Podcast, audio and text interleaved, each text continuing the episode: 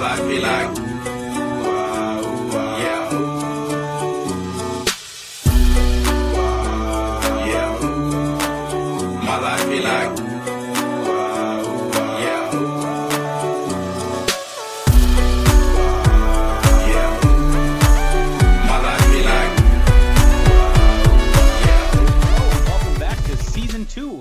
Life Be Like. Shashwat Baxi here. Another fun filled episode where we talk to people across the spectrum of industries and businesses about their journeys through their careers and what positions they might currently be holding today. Um, and so now, as we start season two, my guest is Sheila Kelly. Sheila Kelly, welcome to the program. Thank you so much. Absolutely. Um, so Sheila currently is the senior research project manager at the uh, University of Pennsylvania. I believe it is it Penn Medicine or at the university. So it's the university. I kind of straddle the hospital system and all of their kind of academic departments. Awesome, awesome. So we will definitely get into that. But first of all, Sheila, why don't you give my listeners a little bit of a background about yourself, where you are, what's going on, and we can jump right in. Sure. Uh, so, like you said, my name is Sheila. I live and work in Philly. I work at the University of Pennsylvania, and the Penn and Penn has both the college, well, I should say university, and their entire healthcare system. And my job is to be a, not the, research manager for them. And essentially, all that really means, if you're just like kind of boiling it down, is to oversee groups of studies um, from a public health perspective and focus on figuring out how to improve health outcomes for vulnerable populations. It's like vague, but also really niche at the same time. Yeah, uh, you used a lot of big words in there, so I hope Ah. that. Did I t- ever tell you I got a really great score on my verbal SAT because it did? No, but no, but I but I'm about to ask about that next, so it'll be this one. it was an 800, by the way. How about that? For real? I know. Really? You really had an 800 on your verbal on your SAT? Yeah, actually, and I bring it up way more often than someone who's 33 should. Uh, Sheila, I would write. I would wear that on my. I mean, I would wear that as a T-shirt. I'll take that Oh. under consideration and attempt You to do should. that. You should. Next time you walk around Penn, you can say, "Hey guys, yeah, you might have a great SAT or ACT score." 800 verbal. I had, and this is and this is back before there were three sections. It was indeed. Yeah, yeah, good for you. Well, so let's start. Let's start back way back when when we were um, studying for the SATs and ACTs and all that, the SAT twos and and uh, and AP tests together and all that Ugh. stuff. So when you were in high school, so for Mhm. those people who don't know, Sheila and I went to school together way back when. Um, when when you, when you were in high school, what were you thinking about, or when you were in middle school, what were you thinking about being when you grew up? Uh, to be totally honest, I didn't really know what I what I for sure wanted to be. I just Mhm. knew this is gonna make me sound like a massive brat, but I honestly wanted anything other than my parents' jobs or what my parents wanted me to do. Um, I was that kind of like I like to call it an independent kid. Other people like to call it an obstinate kid. I just did my kind of my own thing, and they were big math and science people, and I just I don't know. I wanted no part of that. I know I sulked through every possible math class from K Mhm. to 12, and I didn't know for sure what I wanted to do. And you and I have talked about this, um, partly because I don't think when we were in school a million years ago, a lot of diverse career paths were described to us. I just knew that I wanted to be my own person and do my own thing. Awesome. Awesome. So then when you were thinking about what was going to happen after high school, right? You Mhm. obviously did really well on the on the SATs. I mean, you uh, and you clearly you did. And then you were taking and I and again filling in the background because I know this, you were taking higher level science classes, higher level Mhm. classes in general. Was there a thought about, okay, I'm going to go to college and do XYZ or it was just let's see where the road takes me? Honestly, not really. Um, I wound up going to Brandeis University, which is outside of Boston. It's a liberal arts college, and one of the best things about it is that it does require you to take classes in a variety of areas. So, unfortunately, you are going to have to take that math class, but it could be a math class in a discipline that is more interesting than just intro to pre-calc. It's like Right. I could take economics, and that counted as my math class. And oddly, that was one of the best decisions I, as an 18 year old, could have made. Um, I don't think 18 year olds in general should be trusted with that huge decision of, well, what do you want to do? And please invest thousands and thousands of dollars in that idea. But Brandeis was good in that it offered, especially when you're a freshman, just this vast array of options from which you could kind of figure out your your path. Awesome. So we get to Brandeis, and mm-hmm. did you declare a major when you got there, or did you wait a while? Did you just go in undeclared and stay undeclared until it was time for you to declare? What happened? I was a double major, as you can probably tell from my like little econ shout out. I double majored in economics and in English. Okay. So what's your degree? I have a BA in economics and English, and then after Brandeis, I went right into grad school at Boston University, where I got my MPH or Master's in Public Health. So you have a bachelor's in econ and in English? Yes, I do. You're just an overachiever. You've been an overachiever at least for the last 17 years. Well, the English was so easy because of my high verbal score. Oh, yes, yes. Was- La-di-da. I'm surprised they didn't just accept that report and be like, oh, she gets, she gets a BA. That would be nice, though, right? You Imagine, talk- can you imagine? You should you should call somebody up at Brandeis and say, "Hey, alumni department, I would like some money back, given that I'm just going already to had." tweet at them and link to this You should. podcast and be like, You- hey, Listen, Brandeis. cool. So then it was um, so econ and English. hmm You're in the Boston area. What drove you towards public health? Well, I'm trying to think of like how to phrase this exactly because there was definitely a one-two punch that kind of made Mhm. me head in this direction. And it is a little bit difficult to talk about, so I apologize in advance if I'm a little stilted, but I do think it's important to discuss. Um, I would say the is yours. first, yeah, so the first pivotal moment for me where I was like, you know, I need to like get off my. Am I allowed to swear on this podcast? You can say whatever you'd like. Oh, thanks. I need to get off my ass and like just go, go, go, go, go. And that came about halfway through college. Um, up until that point, I had been kind of doing the liberal arts thing, like trying out a bunch of different classes. I knew I loved econ, and that was great, uh, but I didn't quite still know. Um, but about halfway through college, I was assaulted. And this was an era, uh, you, I mean, you were a college student at the same time. We were coming off kind of frenetic Duke lacrosse case coverage when it was very sensational, and colleges weren't necessarily known for handling sexual assault cases well or providing support to students. And I would definitely say, to Brandeis's credit, that that was also about the time that there started to be more advocacy and change. Um, but honestly, it was not occurring at the time that it happened to me. So Okay. I kind of just shut down. And my professional goal at that moment was I need to get out and I need to move on and I need to leave all of this in the dust. So I took, I want to say, literally a trillion classes, quite literally, and I just graduated early and I left Brandeis in the dust for grad school. And the second pivotal moment goes hand in hand with that. Once I got myself to grad school, I was all prepared to do like healthcare economics or something like that because that was something I really found interesting. Uh, this was right before Obamacare passed, so it was. If you thought the system is messed up now, it was even more messed up in the past.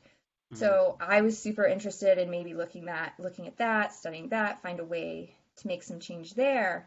Uh, but I actually stumbled across an option for a class called Using Public Health to Prevent Sexual Violence or something like that. Wow. Yeah, and it was with Professor Emily Rothman, who hopefully we will get a chance to discuss because she's amazing. Um, and I took a chance that I could handle it because you never know. And it was like the entire layout of my future changed. Um, my story is not unique. There are wonderful, very strong people who channel trauma of a variety of sources into the inspiration behind some heroic careers. And that can be a doctor, that can be a lawyer, it can be a therapist, it can be an activist. But I never really felt like I had it in me to do that one on one. And as we were talking about before, I didn't really know of any other kind of career path. It almost was like I don't know, get my grandfather in here who used to work at the Pittsburgh steel mill. He'd be like, You aren't a doctor or lawyer, what are you? Um, but to be able to have a career where you take a problem and you're required by your job to remove your emotions from it and to not connect with people, honestly, if you're being kind of cold, and just examine it from a bunch of different angles and try to find ways to keep it from happening on a macro level, not necessarily an individual level, that had me written all over it. It was the first time that I really felt passionate about something as a professional possibility. And while I really enjoyed econ and I adored English classes and writing and getting the best verbal scores known to man, this was definitely more of a calling kind of thing. And I definitely debated before we started talking, and you were very kind when you kind of went over how the podcast worked and what I did and did not feel comfortable discussing. You're very kind about opening that option up to me to just not talk about this topic. But I thought about it and I felt like it would have been dishonest to everybody out there who's been through something similar to me have kind of glossed over what happened and its impact. Um, the entire hashtag MeToo movement definitely opened up the floor to a discussion nationally, internationally about how assault and harassment and trauma affect people's careers. So while I wouldn't consider mine like a classic Hollywood example, then I at least think that an honest appreciation for how pervasive this is it, to anybody you know, I guarantee somebody who's listening to this, it's either happened to them or they know somebody who it has. It's important for every school and every industry to like have a solid understanding of that. I just threw a bomb at you, didn't I?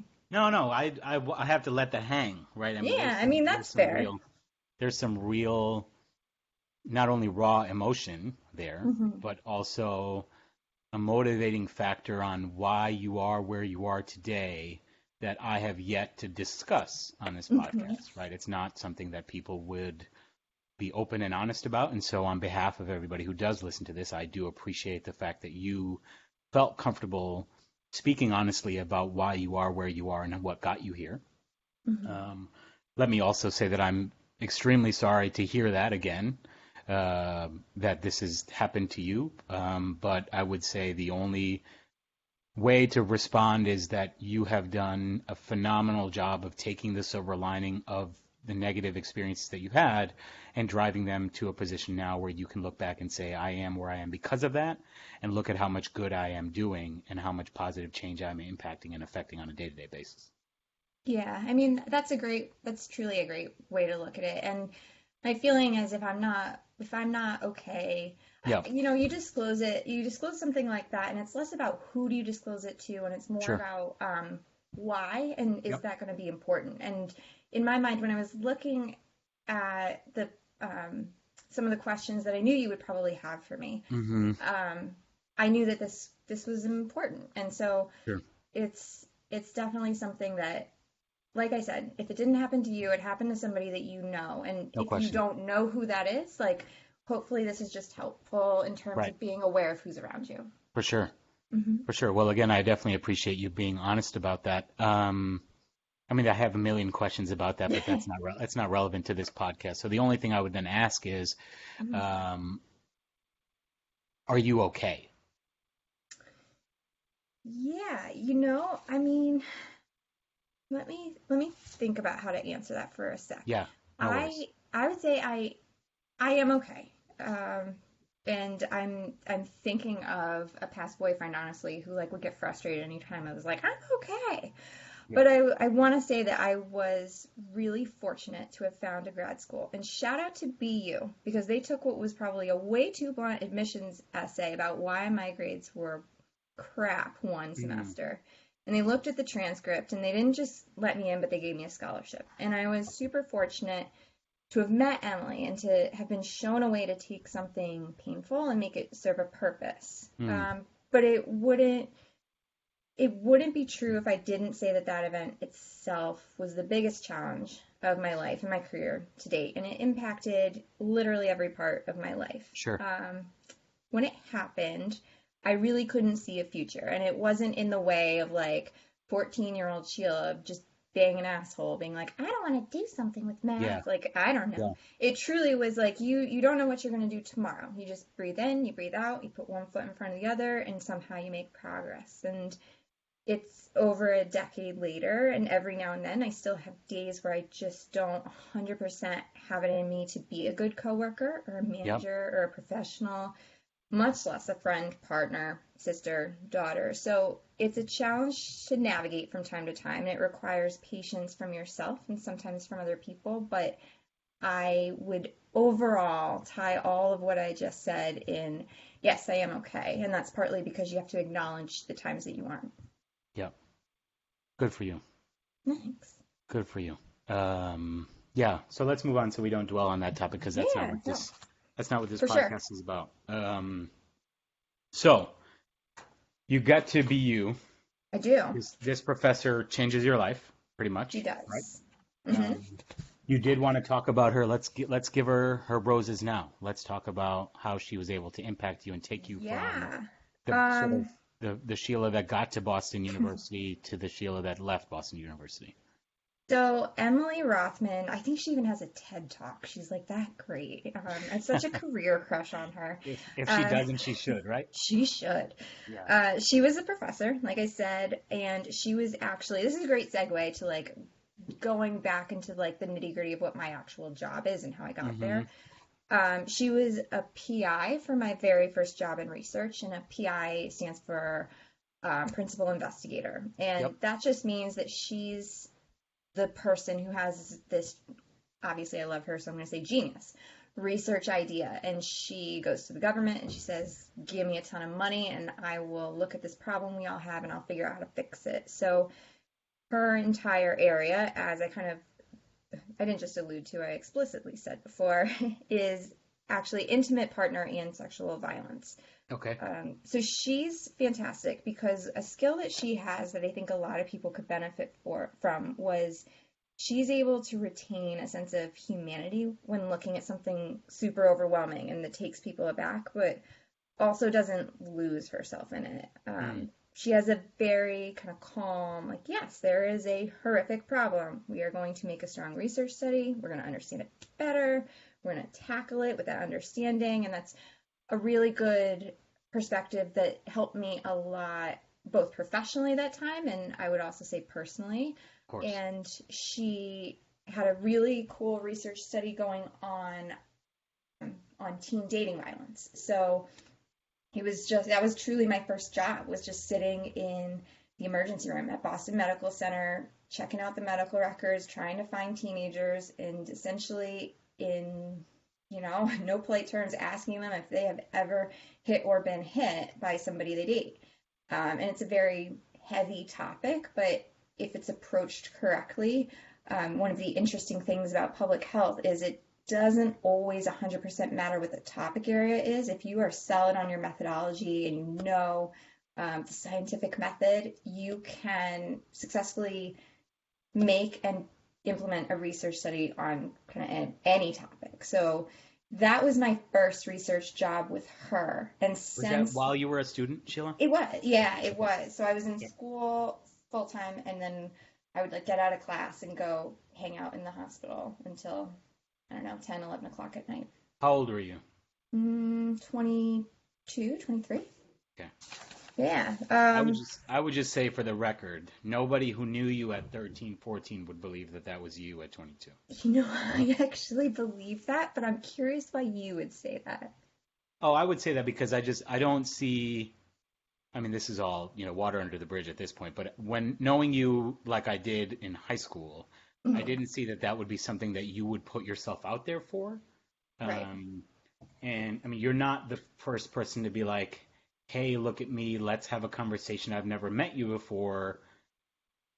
You like I thought at least, and from my understanding of you know who you are as a person, you're inevitably somebody who like sticks to the people that are you know the support that you have, Mhm. and are not trying to go out and have conversations with random people about significantly difficult topics. That I would say is a very accurate assessment of me, and it remains true in my That's what I personal life. Assumed. Yeah, it's definitely true in my personal life. You know, I have a small circle and I am ride or die for them. Anything For they want or need, that's where it, where where it happens. But if you put me in the middle of the fireplace, I think that still exists in Southington, Mhm. Connecticut. I am not going to have a good time. like it's not going to happen. But Yeah. the cool thing about research is that um, there's all, there is a script. You know, Yeah. you can't just barge up to somebody and be like, "Hey, tell me about the terrible experiences in your life." Sure. Like there is a protocol you have to follow so that everybody is being approached the same way, and it's a it Right. is a good way to get out of your comfort zone and Sure. you know push yourself without actually having to open yourself up. Right. Okay. Yeah. All right. So that was while you were a student, right? This Mhm. project seems like it's incredible. Then you went through and graduated from BU with your MPH. I did. What was the first thing that you did after um, graduating with the MPH? Where did you go from there? So the first thing I did, honestly, because the economy fell out from everybody's Yep. lives when we graduated, and for I would say a year or two after that, that people were just still struggling. There weren't a ton of research jobs in the area I wanted, and I Mhm. very much wanted to keep staying in that vein of like, okay, how do we understand violence and how do we prevent it? Okay. Um, and Specifically in was- relationships? No, not even specifically in relationships. I've worked in a, on a gun violence study, and that was super interesting. Just hmm this idea of like, how do we stop hurt people from hurting other people was Yeah. really interesting to me. Um, and I was too naive, and I didn't really understand the field at that time. Um, I guess I should clarify that in my field, a lot of the research is grant funded. Right, of course. And that just means it's dependent on whatever topic the government has decided is important to give money to at any given moment. So, you know, I started out with there were there were some jobs in violence. It's never going to be the area where people are like, this is comfortable. Let's give this a lot of money. Um, but under certain government administrations, who shall not be named, uh, funding for violence research just was completely gutted. Research jobs dedicated that topic dried up. And what I wound up doing is I was like so determined to stay in that sort of topic area and less concerned with, um, I would say, if it had to be at a university, that I came back to Connecticut and I worked for a nonprofit for a few years. It's called Kids in Crisis and it's in Greenwich. Um, it's not as snooty as it sounds in Greenwich. I know we all react viscerally to Greenwich.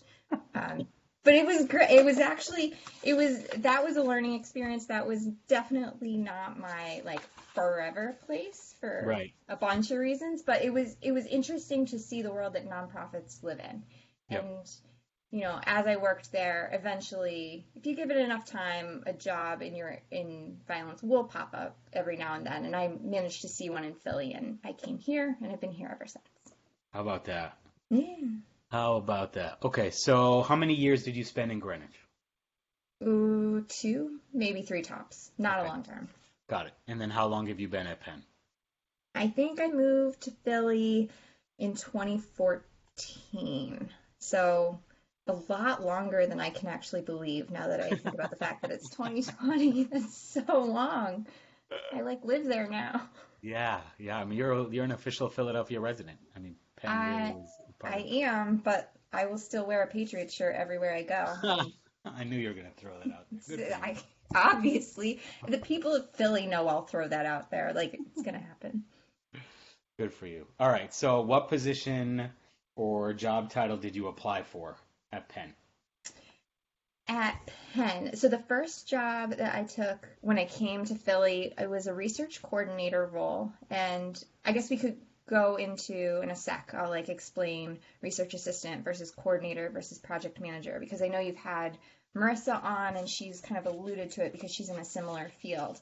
Mm-hmm. I took a I was a research assistant as a grad student. I took a research coordinator role when I moved to Philly, and um, a research assistant is really responsible for a task, maybe two tasks in a research study. A research coordinator is responsible for one, maybe two research studies Okay. if that if that makes sense. Absolutely. Um, so the study that I was hired to work on was about.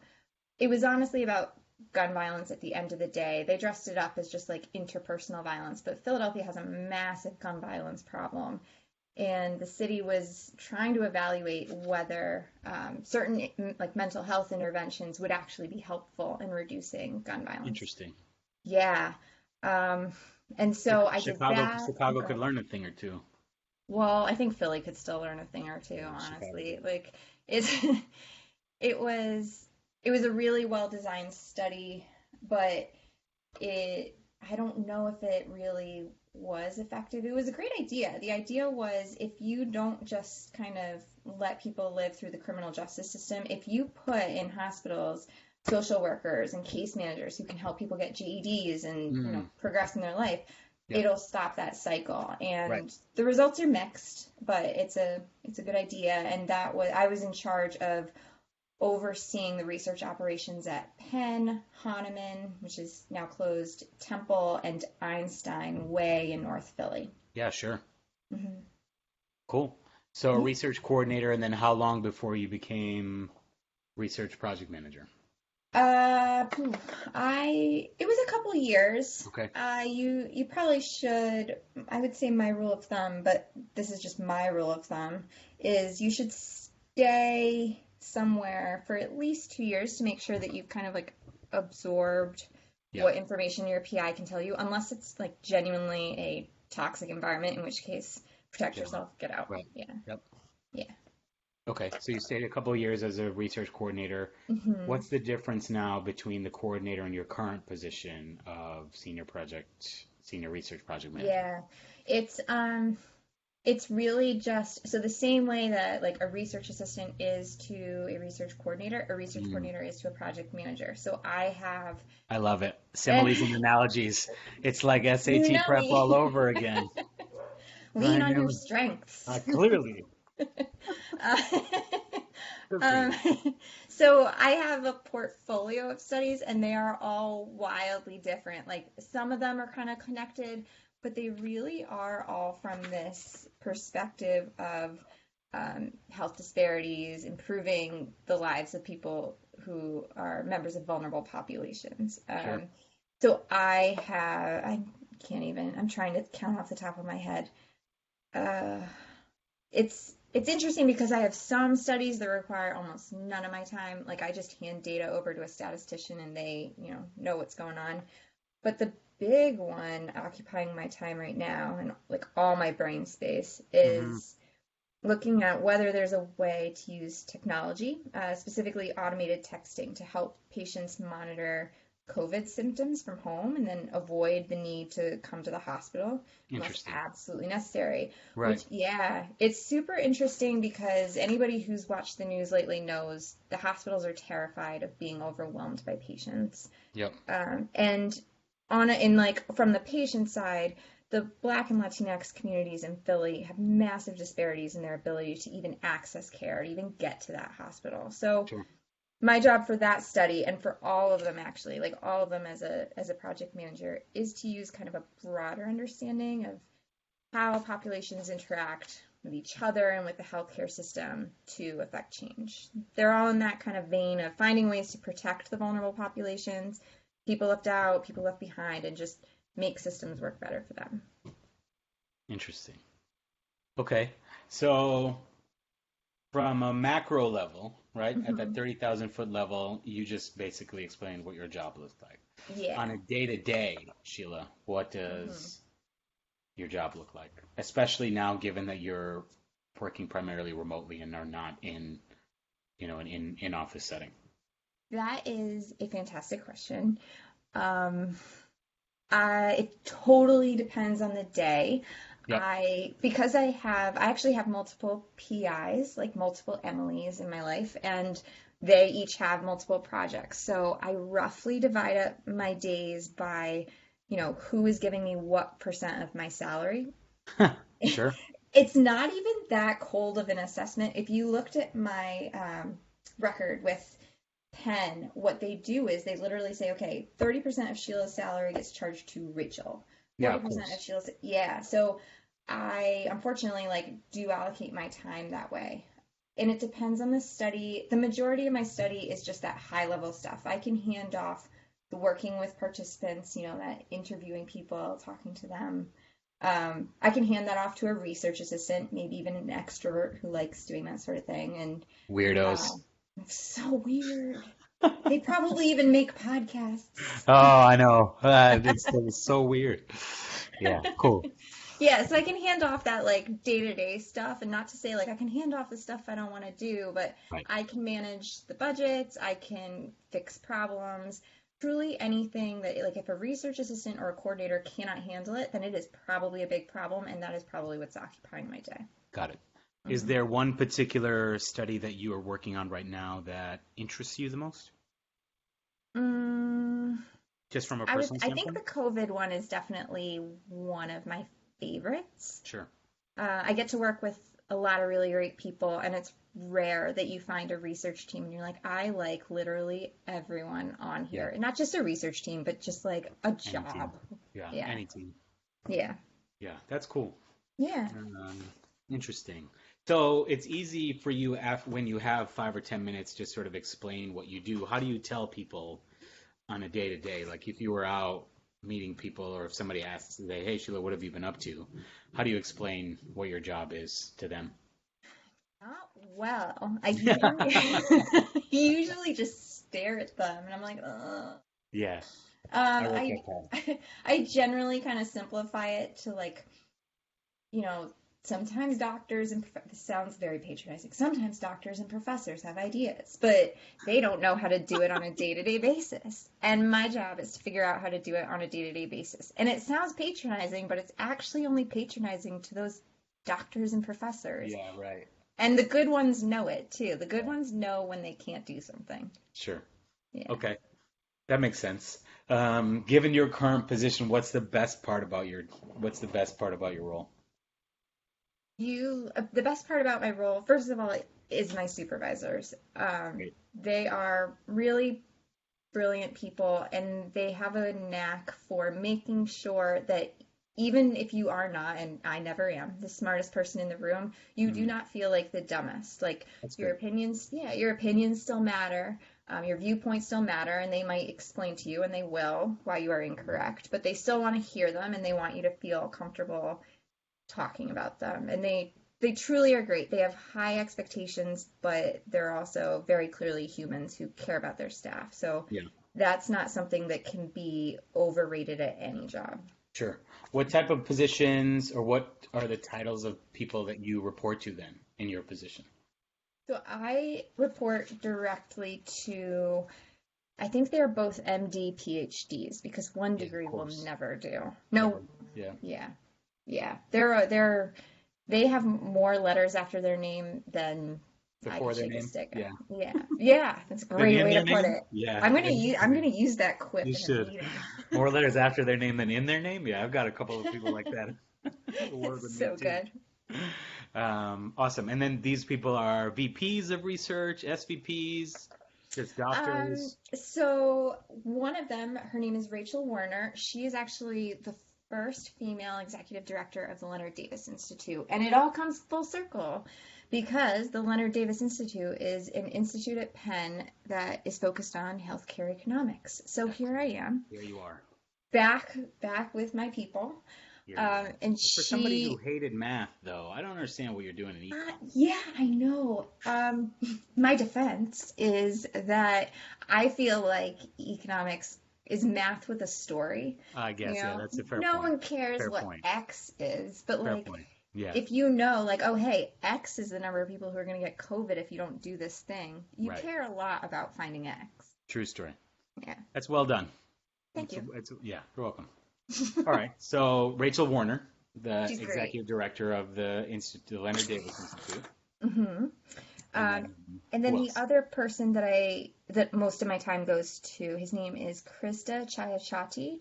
He is also fantastic, and he's very focused on things like telehealth, Cool. um, which was his focus before COVID, but Right. it's it's almost like he had a second sight because it's Sure. going to be so important. Yeah, for sure. Mhm. Awesome. And then, so those are the, I mean, obviously those two people represent what the best part of your role is. What would you say is the most challenging aspect of your job? I think the most challenging thing is I have to be able to mentally switch quickly between projects and activities, like Mhm. on a dime. You need to be ready to answer a question out of the blue about something unrelated to what you were doing 30 seconds ago. Yep. So if you're distracted or tired, it's super easy for things to fall through the cracks. So the challenging thing is to be quick but accurate. Yeah, on all the time. Mm-hmm, exactly. Yeah, that makes sense. Um, as you think about then what the steps would be as you go forward, right? So we talked about research assistant to coordinator to where you are now. If you were to looking to move up, where is the step up that you would be able to take, or what would you want to do next after this? Um, it's interesting because to be a research manager is truly where that kind of traditional ladder ends. So you have like research assistant, like junior and senior, research coordinator, junior, middling, senior, project manager. And that's pretty much the same at any institution or hospital you go to. There are like some differences, but that's pretty much the same. Yeah. Once you hit like a senior project manager role, there really isn't a next step because you can't become a PI unless you have a PhD, Yeah. maybe an MD. Right. Um, ideally both or more. Yeah, why not? Yeah, sure. but that is just not I'm I'm not super interested in going back to school. So for people like me, the next step is to either, you know, stay where I am and I'm very lucky to have the job I have and I do love it, or to kind of take a more institutional level job and kind of look at research on a university scale. And you really like at that point leave the day to day of research operations and you go very much into the big picture of like, okay, how is the university's research portfolio doing? Okay. Yeah. Um, It's interesting that it's almost plateaued now, right? But now you have to look at like parallel lines of opportunity to see where Yeah. It's so I took this job about a year ago. So I Mhm. definitely have I have a little time before the next step would For sure. be expected, um, Yeah, for lack of a better phrase. Uh, and as we all have discussed, I haven't exactly had an orthodox career path, so who Right. knows, truly.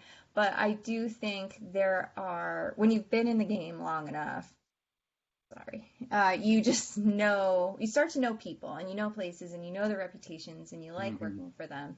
And so I kind of have this mental list of people and places that I have really liked working with. And so when the time comes, if I feel like I'm ready for a new challenge or a new step, the first thing I would do is look to those people and places and be like, where do you recommend I go Yeah. from here? Sure, Yeah. that makes sense. Why, why not, right? If you have a network, you should use Yeah, it. Yeah, exactly.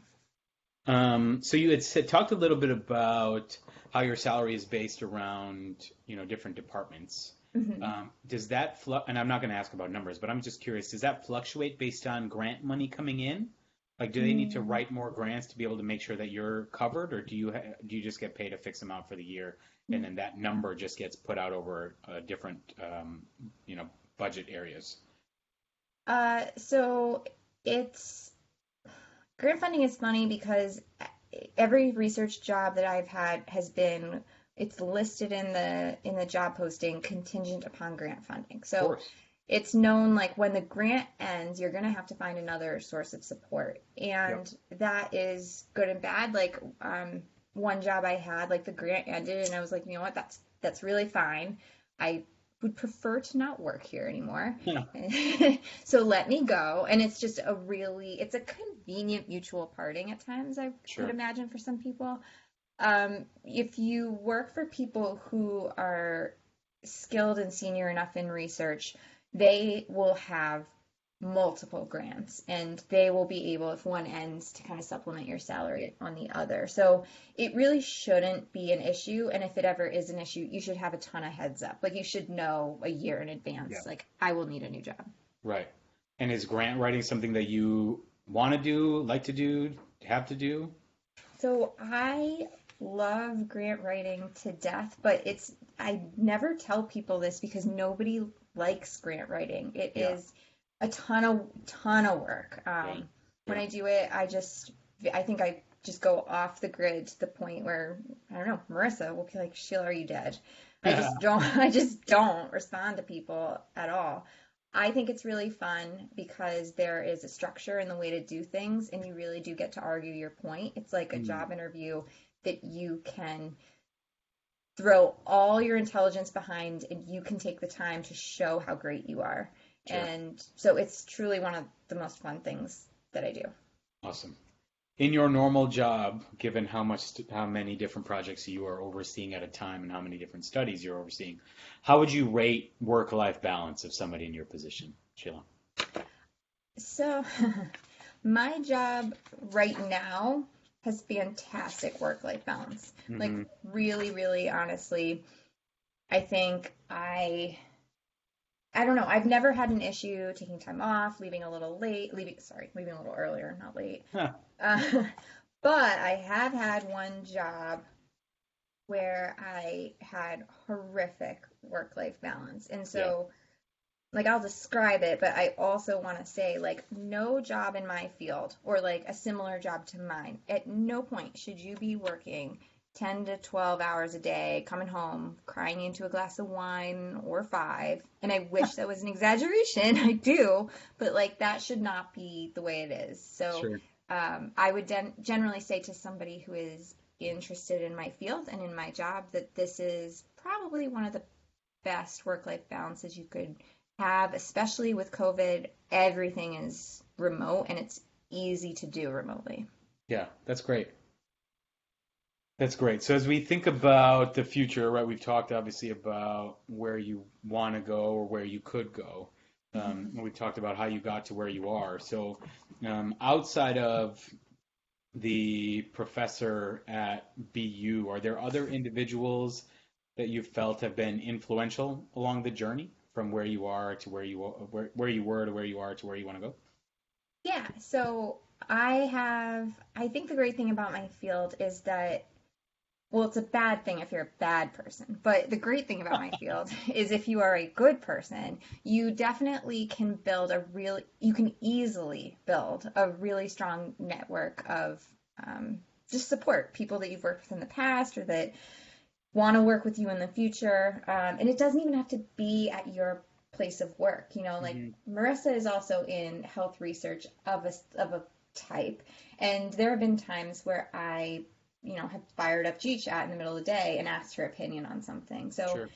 there are definitely I I don't know I couldn't even count the number of people who have been coworkers or close to coworkers who have been massively helpful and saved my ass.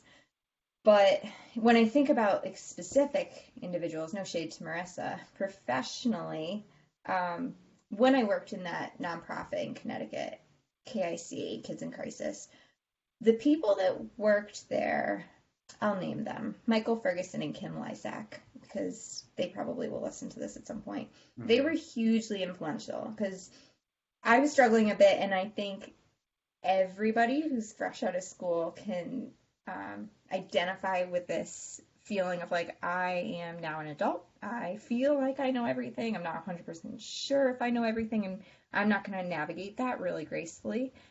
Uh, and they were just so fabulous, and they just were so compassionate for everyone from the kids who lived at that location to the staff, and that included me as I was working out who I was and what I wanted to be. So, whenever I manage people and in various positions as a project manager, you hire, manage, and fire people. When I manage people right out of school who are trying to sort out that like how to be professional thing, whether or not they know that's what they're doing, I honestly think of KIC every time and I think like, okay, what would Michael do? Because he's just the kindest personal person imaginable. Like Mm. I'm a big one for don't speak badly about yourself, but I can emphatically say the 24 year old Sheila could probably have stood to be put in her place a lot more than she was. So Michael was a saint for for tolerating me. Well, if you want to tell that young lady from nine years ago, feel free to yell at her. Just all the stuff you should you should have said to yourself from nine. I'll just go back in time and be like, Sheila, you're being Yeah, a what are you doing? Yeah, what are you doing? You just Um, don't know though, like right? Like you're you're you're young and you just Yeah. don't you no one tells you like the little tiny etiquette things of your field and you just kind of go in like a bull in a china shop like okay baby sit down. Yeah. Um, as you think about what you would like to do, is the is the goal ultimately to get back into that sort of um, relationship violence, sexual violence uh, field, or now is it really just about population health, helping people in all aspects of of life? So my goal, and hopefully, if my bosses get wind of this and they listen, they don't think I'm just going to leave them. um, my my goal would be not necessarily to get directly back into like the interpersonal violence field, Yep. but to work at a place that really values that kind of research. And the place that I'm specifically thinking of, no shade to the University of Pennsylvania, but is Temple. Honestly, they yeah they have um they do have a problematic relationship with their immediate neighbors. Like I will say that, and I don't want to take away from that, but I think there are departments at Temple that are very invested in that kind of that kind of research. They aren't just interested in the next vaccine or the next drug or the next Yeah. cool type of surgery. Like they really care about population level health. So that would be one place that I'm really interested in. Interesting. In all the research that you've done, now that you've sort of allowed us to open this topic, are there pieces of of like tidbits of knowledge that you want to drop on folks around what you found in all the research you've done? Like, what's going on? What are you, what are you What's seeing? going on? Yeah, what are you seeing? Um, it's, you know, I think the the biggest thing that's a duh to a lot of people, but isn't a duh until you actually put it on paper, is that the role of substance use when it comes to any type of violence cannot be overestimated. Um, Okay. Whether that's alcohol, Right. or anything else. Um, that plays a huge role. And so when there's research dedicated to like, oh hey, if we like prevent alcohol abuse, will we also prevent violence? It's not to minimize the importance of violence by itself, but it's Mhm. a contributing factor for sure. I also I used a phrase that um, is pretty popular in some areas, which is like hurt people hurt people. And it's Yeah. cliche and derivative, but if you think about it, it actually is true. When I was working on that gun violence study, we were enrolling perpetrators and we were enrolling victims, and the the thing that we just we knew would happen when we went in, and the thing that we obviously saw and documented was it's, if it's a Venn diagram, it almost 100% overlaps. You know, like it's there's there is there are very few people who just hurt somebody out of the blue. There Right. are those people, and I'm not gonna like make excuses for them. And even if they were hurt, you still can't make excuses for them. Surely. But it is important to understand the role of trauma in people's lives. That makes sense. Yeah. I would assume that's uh, across all spectrums of violence, right? Yeah, for sure. I would say so. It, with my expert opinion. Yeah, I, I would think. I would think. I mean, given your years of experience, your MPH, you graduated Brandeis at whatever, 16 or whatever age you finished. I did do it at 16. You just weren't there for the ceremony. Uh, yeah, I'm, I'm, I must have missed how you did that after also going to anatomy and physiology with me in whatever period we have Mr. Teray was there. I don't know how you missed. Shout out to Mike Teray for sure.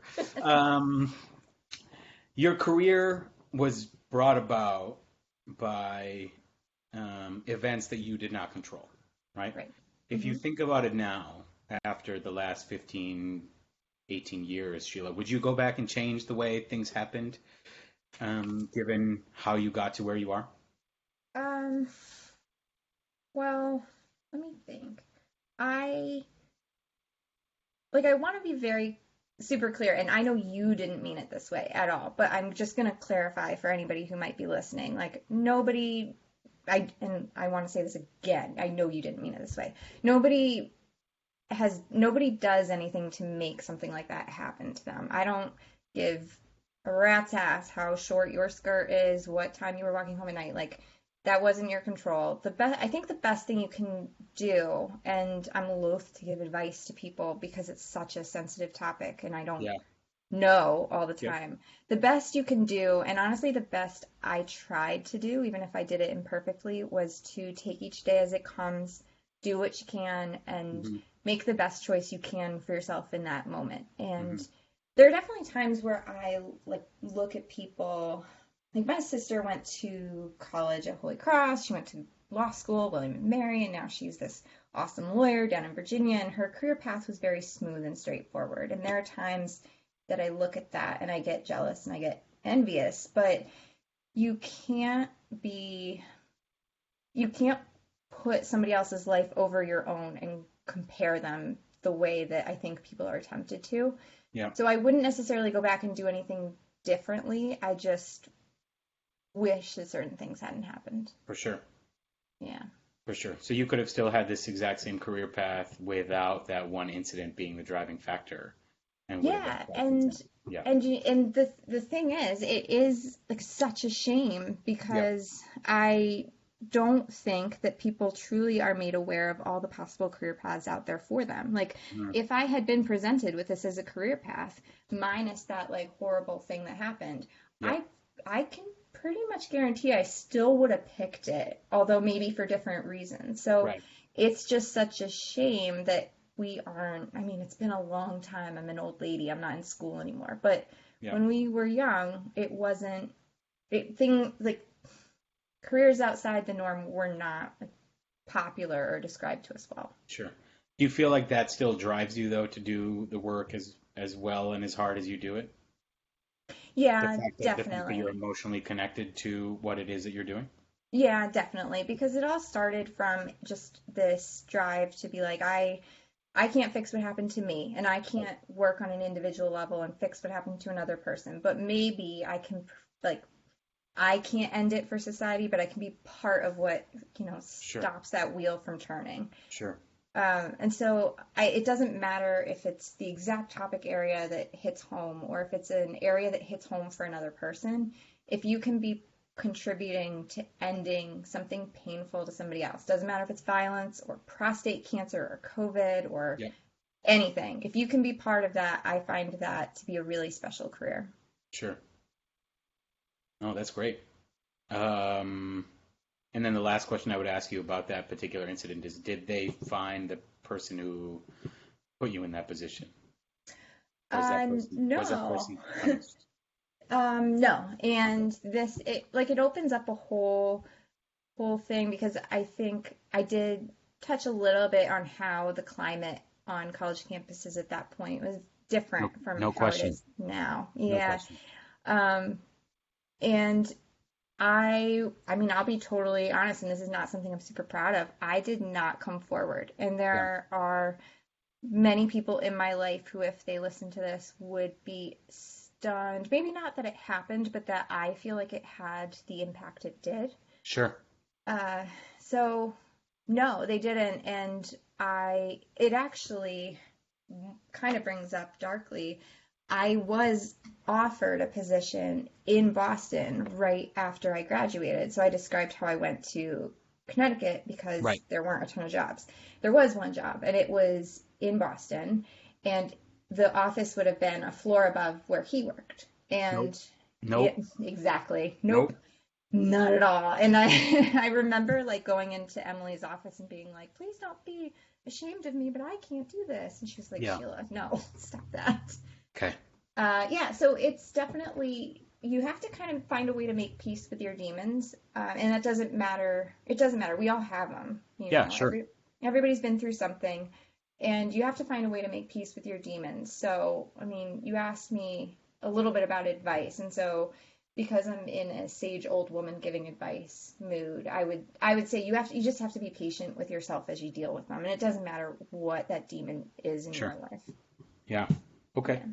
Um, I mean, there are so many things to say. You know, if that if that particular individual ever listens to this podcast, you know, uh, I hope through the airwaves he's cursed. Yeah, there are there are so many words that you want to say, but they all they all just fall short, right, as to how that Yeah, actual emotion yeah.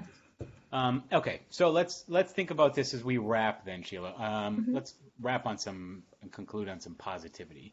Yeah. Um, advice that you have for your younger self, way back when, who was just starting out thinking about what my life is going to end up being like going forward. So we're sitting in our third period freshman biology class in 2001. What are you Mhm. telling What are you telling Sheila Kelly at 14 years old? Was it really third period? Uh, the lab was third period. The lab was third period, Sheila. Um, okay. Seriously, I don't know why you don't remember that stuff. You don't have that, that schedule from your freshman year like up on the wall somewhere. No, it's not framed. I only know that because 9/11 just happened six days ago, right? And I was just thinking about where were we, You know what? That's a good point. That's right? really we were point. together on 9/11 during that whole thing, and so um, that's what that's how I remember. Yeah, that. So For anybody who Fair for anybody who thinks for anybody who thinks I'm a, a total dweeb and remember my freshman year of high school schedule, I don't. Yeah, you I got to write an autograph and framed it on your wall. I only know where we were because there were th- 14 of us together at that particular time, and 9/11 happened when we were freshmen in high school. So That's fair, and I'm a bad person for making fun of you, but no, no, don't apologize. No, it's all good. It's all good. We we we dealt with it together, so it's true. We did. That was a wild time. it was a wild time. So advice for yourself at uh, at 14. Uh, advice for myself at 14. Um, so the first thing, to be very blunt, and somewhere Mary and Carl are cheering. They're probably downstairs cheering and eavesdropping, honestly. um, is like or they will be when this is published. you're not being open-minded by closing your off, yourself off to anything. So me being like, I don't want to do math and science, like Yeah, you're not actually be. That's not the definition of being open-minded. right. Um, and the other thing I just would say is that if things aren't going to go according to plan, it doesn't automatically mean that something's failed. Yeah. You know, like Yeah. as priorities in life shift, your career direction may as well. And I think society accepts and understands that in some super traditional terms, like having a kid equals you may shift to a more accommodating job with work-life balance. But it Right. doesn't always have to be something traditional that makes you reassess what's important and what you want to do. Cool. So that was your advice to your younger self, which I think will probably be similar to the advice you were giving to the other Yeah, and all you know what? You. I wouldn't take it. I I know I wouldn't take it at all. Nope. so now your advice to your younger self has fallen on deaf ears. How about advice I know her. for for other people, right? You were giving some advice earlier about taking things day to day. Um, do you have other pieces of advice just for anybody who might be interested in what you have to say, uh, what you are doing? Like if they want to go down a research path, what are your, what's your advice just career wise for the general public? Uh, my so my advice, quite honestly, is look up people whose research you find interesting. Like find yourself your Emily Rothman and reach out to them. I can guarantee you with some like minor sleuthing, I can help. I have very good online stalking abilities. Uh, you can find their email address, and I can guarantee you they are more than accustomed to and they more than welcome getting emails from people or calls from people asking for advice. And so I would definitely encourage anybody who's interested in my field or something related to my field to find somebody who you don't even have to call them a mentor, who can just maybe direct you in a place that you could look. And then the more people you have directing you and helping you, the better you are. Awesome. Great. Well, I think we should end on that because that's the positivity that we are hoping Yeah, to, that's to what we're on. known for. It's what you're known for. So, uh, as we wrap, then Sheila, is there anything else? Anything that I missed? Anything else that you would like to drop on the listeners? Before we I don't we... think so. I'm I'm pretty sure I just like gave people too much information, if if anything. Well, again, as I said in the in the middle of it, right? If you want to talk about what motivates you to be the best, not only you know senior research project manager and not only employee, but not uh, just person, you have to be able to say, okay, this is what I went through, and now let's deal with it. And if you're using that as fuel to fire to help research help other people, then it is what it is, right? Yeah, it is what it is. Awesome. Right. Well, Sheila Kelly, thank you very much for being a guest, for giving all that great information. Best of luck to you Thank as you, you so much. go forward. Um, and as always, ladies and gentlemen, of course, take care, stay safe. Shashwat Baxi, this was My Life Be Like.